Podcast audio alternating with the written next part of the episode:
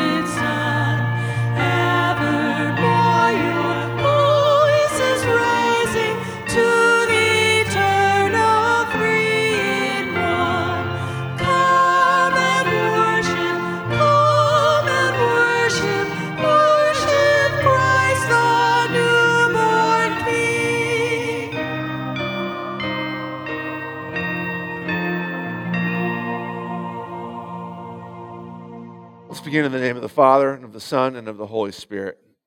Amen. Let's confess our sin to God. O Lord, God of Abraham, Isaac, and Jacob, be the God of your people today.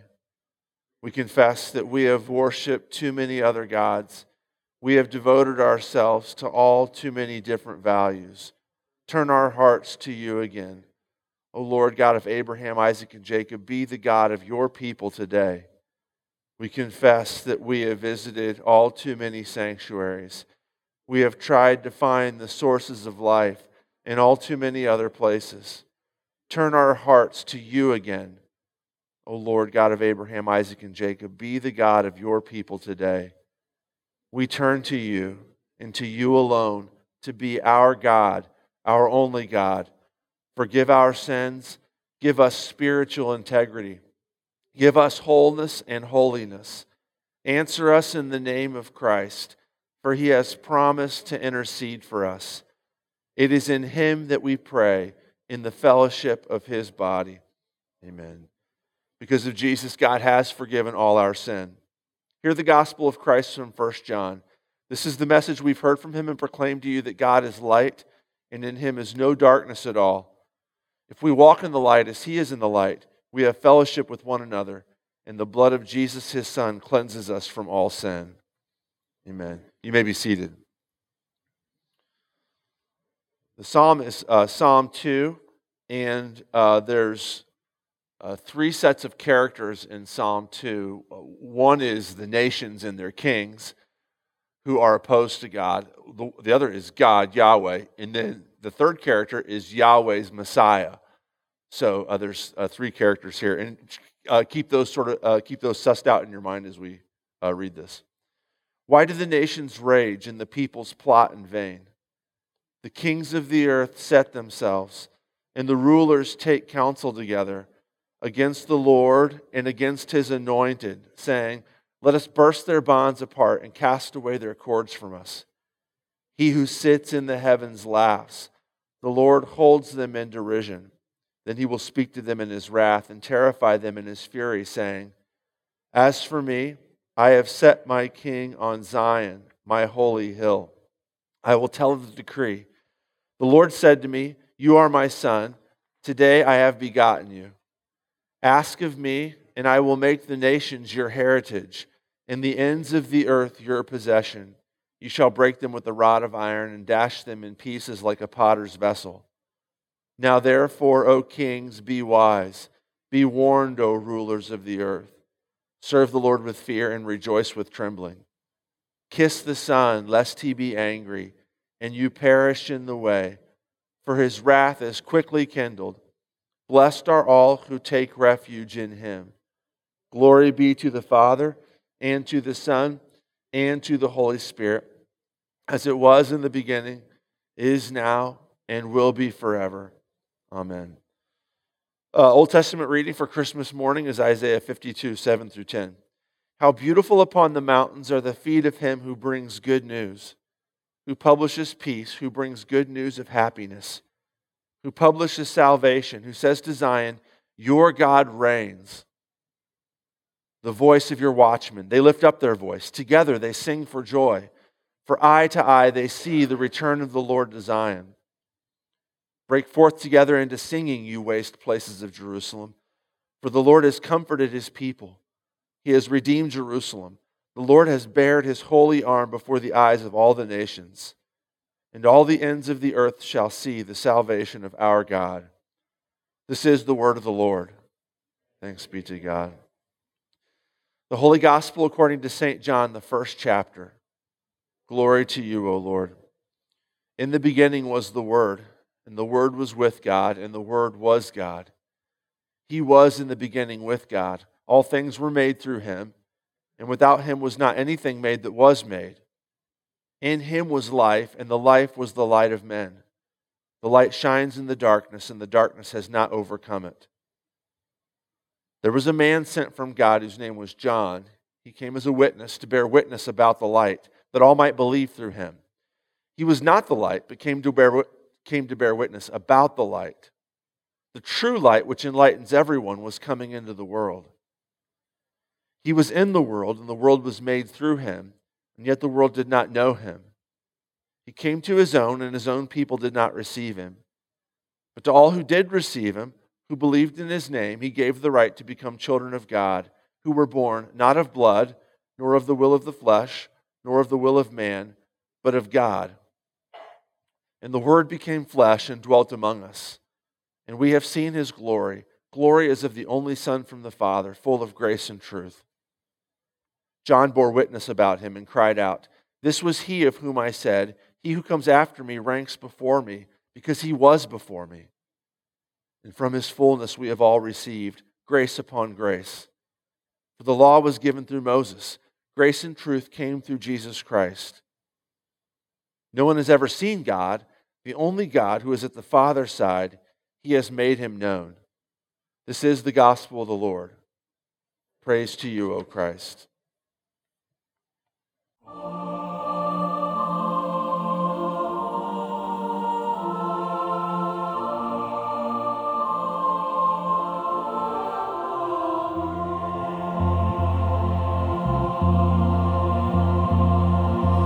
Once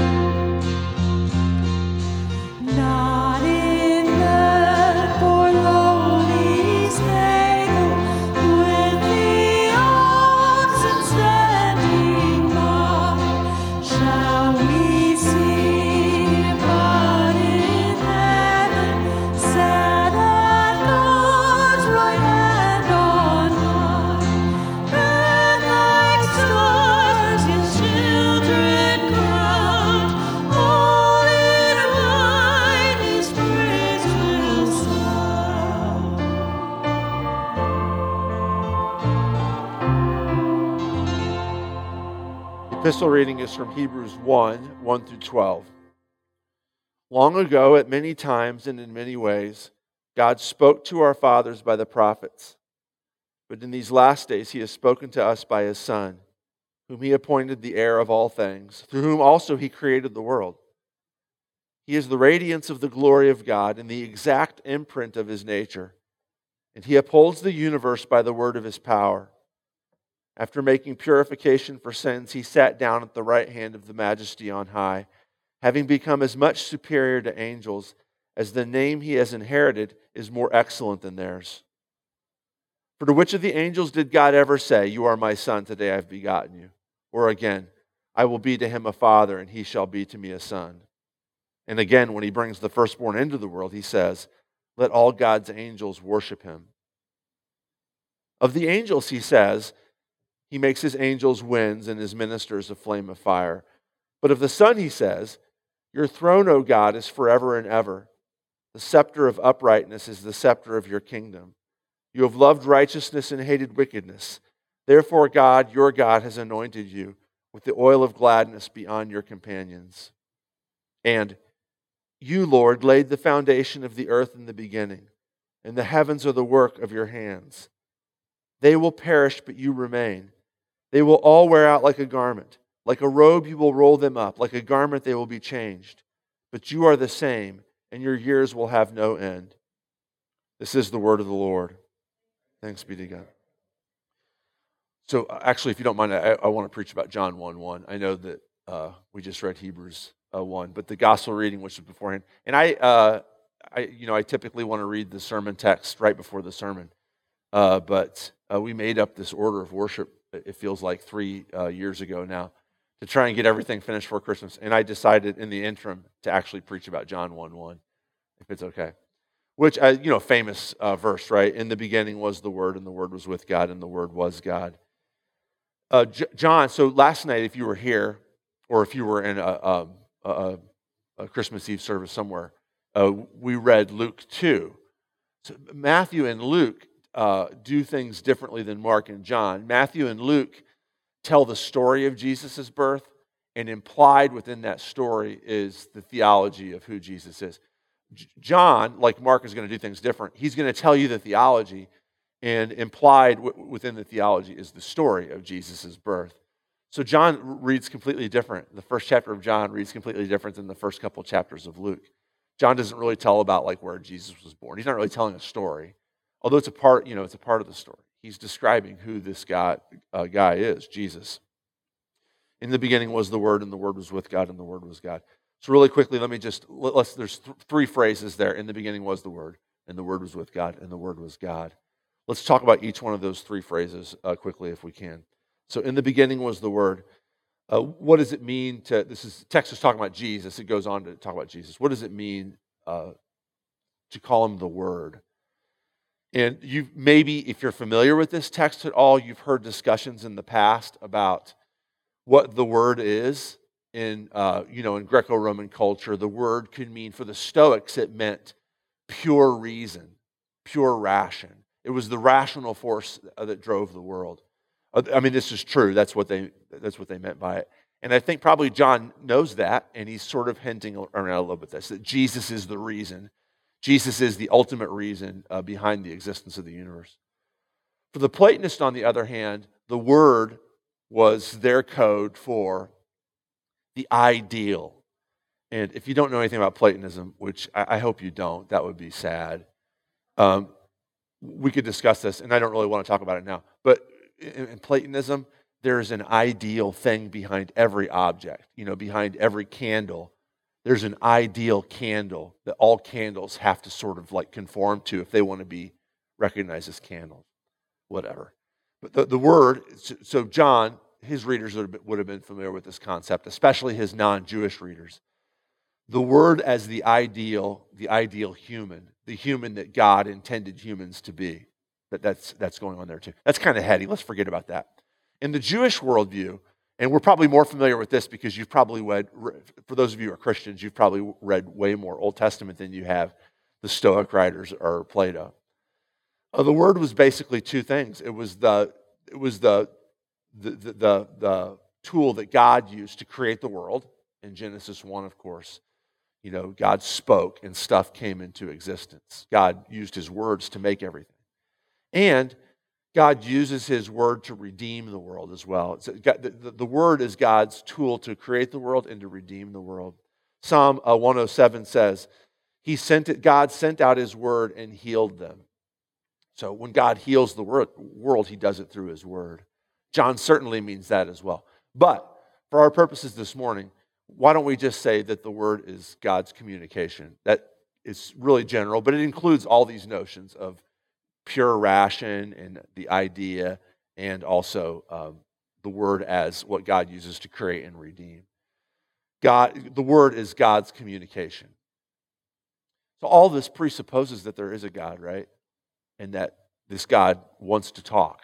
This God wants to communicate with us. That's a big question for some. But uh, God, God, does communicate, and, and, He uses words to do it. He uses the word to do it. Um, the words do things. So one of the, this what I want to say about words this morning. Words, uh, we, we, I, I, they're so cheap, right? Because you can make them as much as you want. And uh, we, we, don't, we, we frequently lose sight of the fact that words actually accomplish things. And maybe it's small, maybe it doesn't, maybe it's almost unnoticeable. If I say to you, I'm tired right now, it actually changes you. Real tiny, it's hardly noticeable how it changes you, but it affects it affects the words that we're going to say next to each other. It affects the way that you think about me. You, either, you maybe you think, "Oh yeah, it's you know, I hope he gets some rest soon," or maybe you think, "He's always lazy. The guy's always tired." Maybe you think something like that, but it, it doesn't really affect you too much. You can kind of move on to the next thought.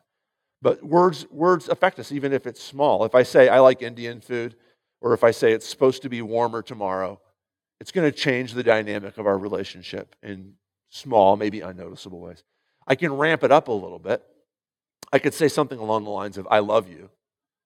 And that would change you dramatically. You would have to grapple with something sort of heavy. And maybe, maybe you would think, oh, that's, that's kind of comforting that he feels that way. Maybe you would be creeped out by it. Maybe you would be scared by it. Maybe you would, you know, it would do something to you too. You would instantly, if I, if I came up to you and said to you, I, I love you, you would instantly have to start processing what do I say back to something like that? You know, do I say, I love you too? That seems a little bit odd. Uh, or maybe it doesn't. If we're close enough, maybe that's just, it, it would feel normal to you. And, and then, of course, you'd have to grapple with your feelings. You would have to say, maybe I've never really thought that I love that guy, but now I'm expected to say it, I think. And am I going to lie here?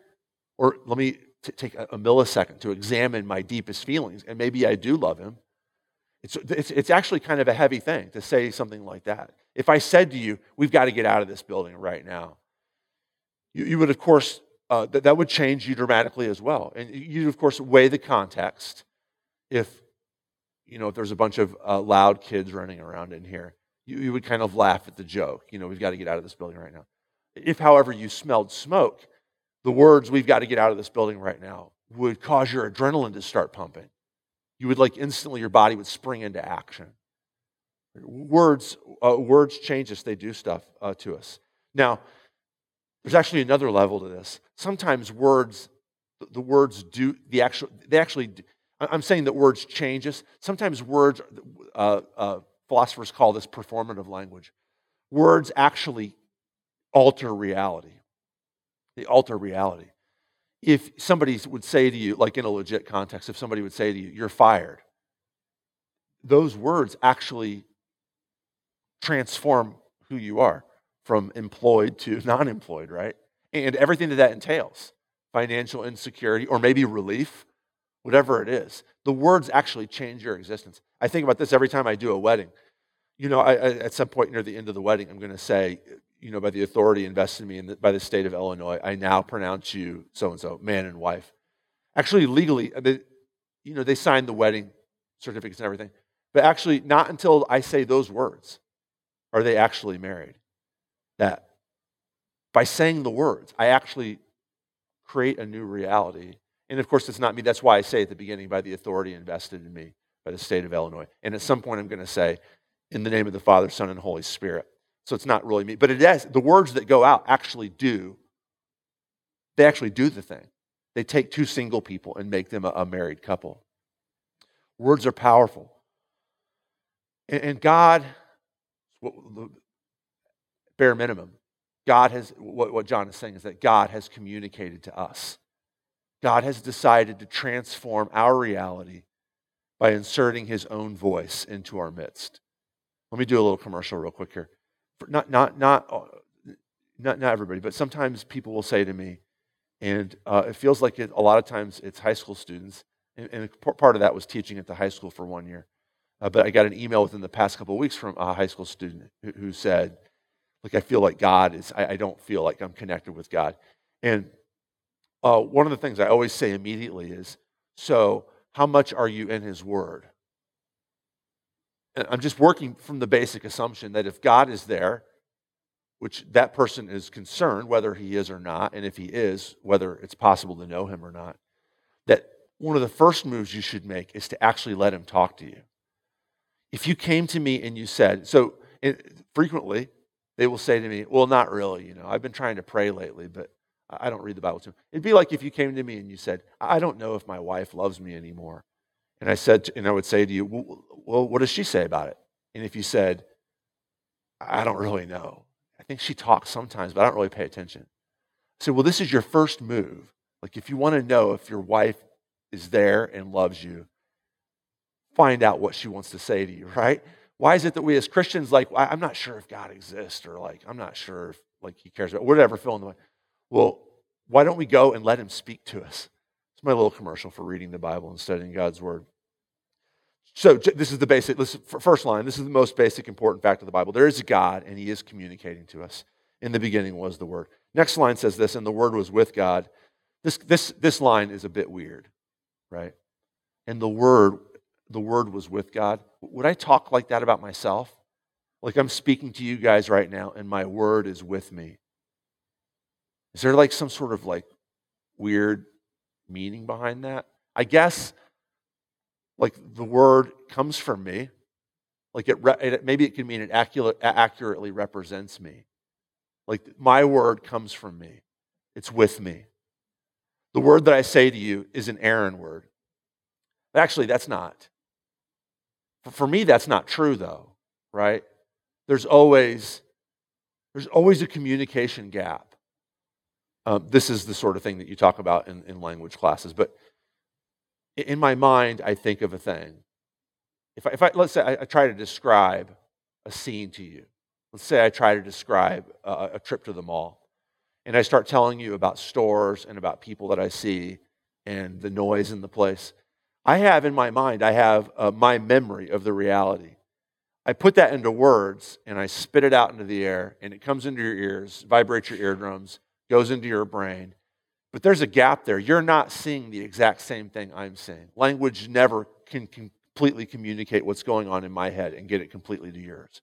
There's a transmission process that needs to happen, and there's tons of static in that transmission process. So the words that you're hearing, are they truly Aaron words? No, because there's, this is by the nature of either being human or the brokenness of the world, there's tons of static in between me and you.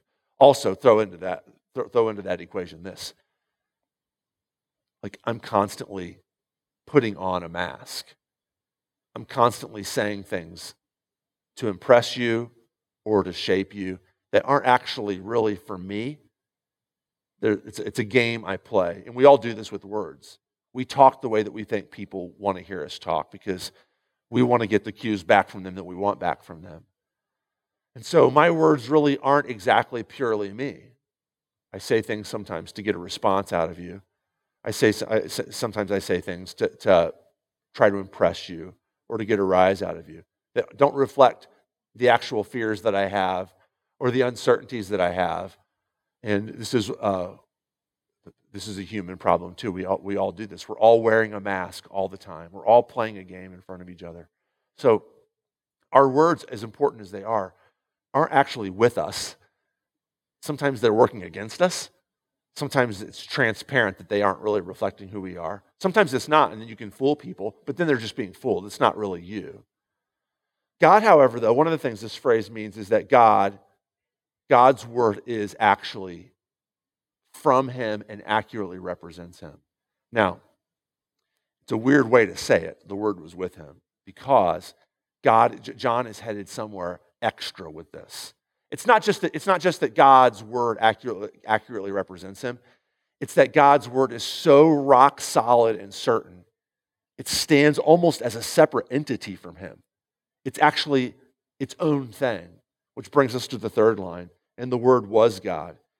Now we see uh, that we can say that the word is actually with God because it's actually another person. The word is actually so close. It's, it's such an accurate representation of who God is. It's such a rock solid thing that it's actually a separate entity from him. Notice that John doesn't say God is the word, which would communicate that God exists as a word.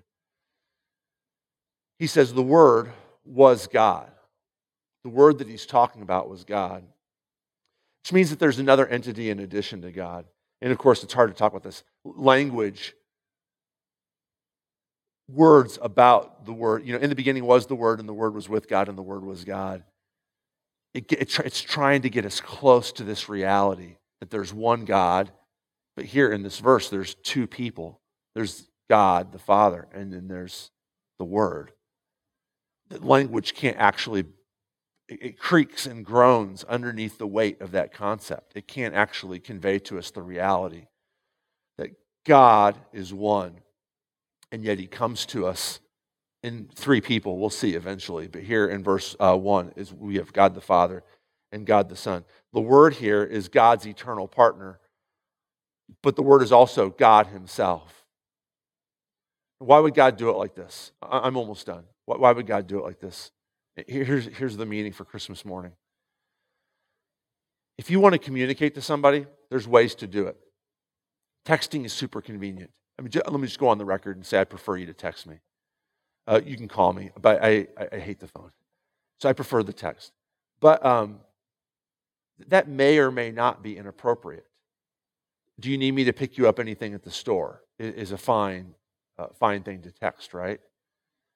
Um, I'm in the hospital is also not a bad thing to text, depending upon who you are. Like, if you're a friend of mine, that's not a bad thing to text. But if you're Angela, if you're my wife, to text saying, I checked myself into the hospital is probably inappropriate, right? So you're going to break up with your boyfriend. Do you text? Do you text that? Well, it depends on how serious it was. And I mean, if it wasn't that serious, you could always just text and say, This isn't working out. If it was pretty serious, if you've been together for a few months, you're probably going to want to call him on the phone. There's a certain level of seriousness. If you're engaged, you're probably going to want to go see them in person. That's what you're going to want to do, right? There's a, there's a, there's a level of appropriateness to our communication. If the, if the communication that you need to give somebody, you're, you're so desperate that they get it and understand it, you will go there in person, even if you have to drive there long distances. If you have to fly there, you will go there in person because you want to say it to them in person.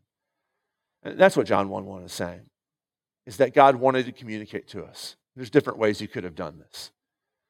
But he is so desperate that you hear his voice and that you know who he is.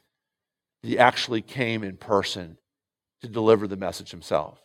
And the message actually, Jesus isn't a messenger, Jesus is the message.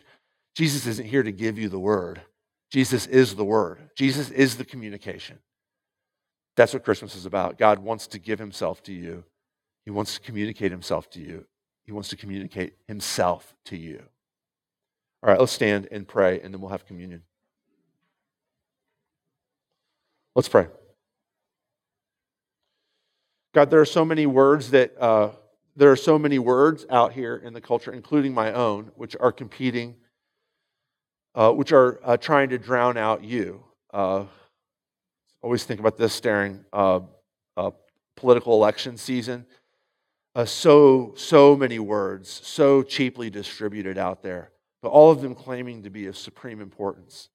Uh, we watch movies and we listen to music and we have conversations with friends, and our brains fill up with words and communications, which change and alter us. And sometimes uh, we neglect to hear your voice, which has the power, the only voice that has the power to change us for good.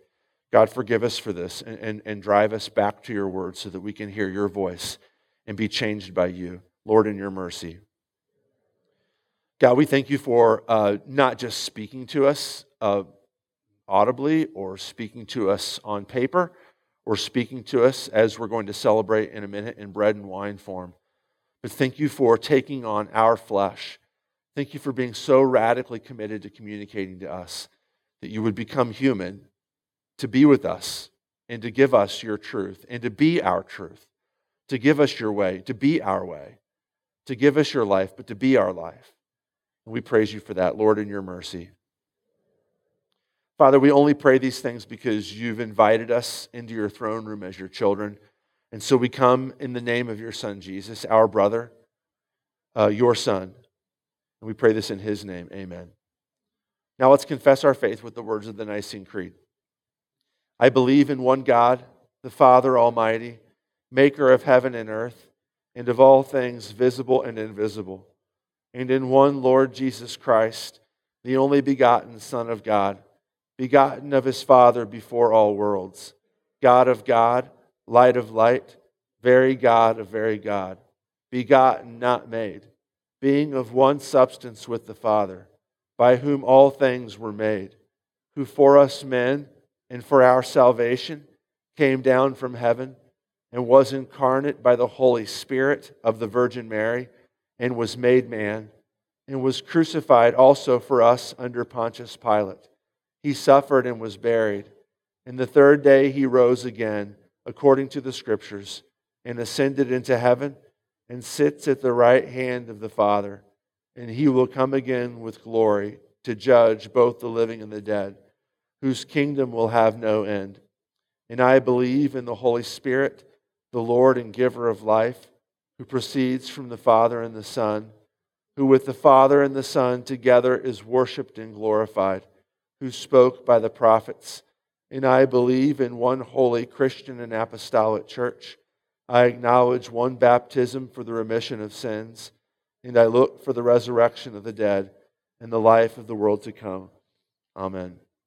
And now let's pray together in Jesus' name the prayer that he taught us.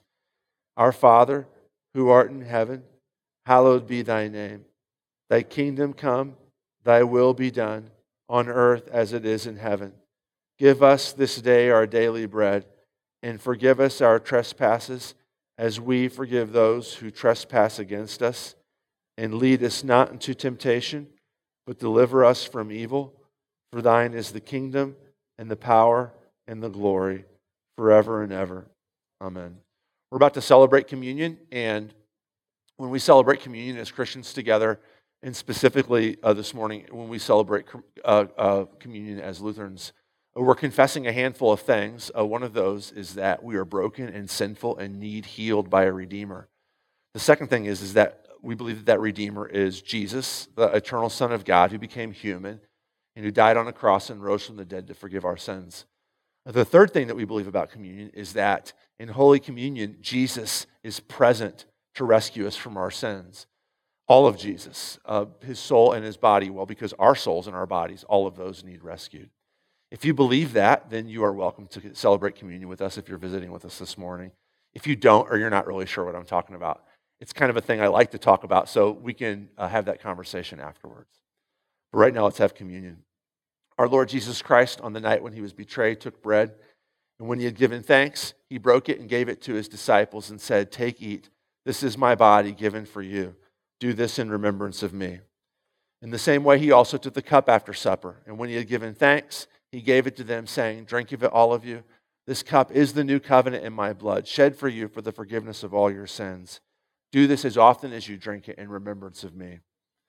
The peace of the Lord be with you always. Amen. You may be seated.